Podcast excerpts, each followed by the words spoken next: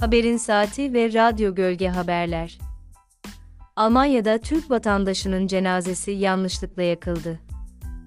Almanya'da vefat eden Abdülkadir Sargı'nın cenazesinin yanlışlıkla yakıldığı ortaya çıktı. Dışişleri Bakanlığı'ndan yapılan açıklamada 71 yaşındaki Abdülkadir Sargı'nın 14 Aralık'ta Hannover'de vefat ettiği, otopsi yapılan naaşın cenaze şirketine teslim edildiği belirtildi. 20 Aralık'ta cenaze hazırlıkları sırasında Sargı'nın cenazesinin bir Alman vatandaşınınkiyle karıştığı ortaya çıktı. Ailenin temas kurduğu adli tıp servisi, merhumun cenazesinin yakıldığı bilgisini verdi.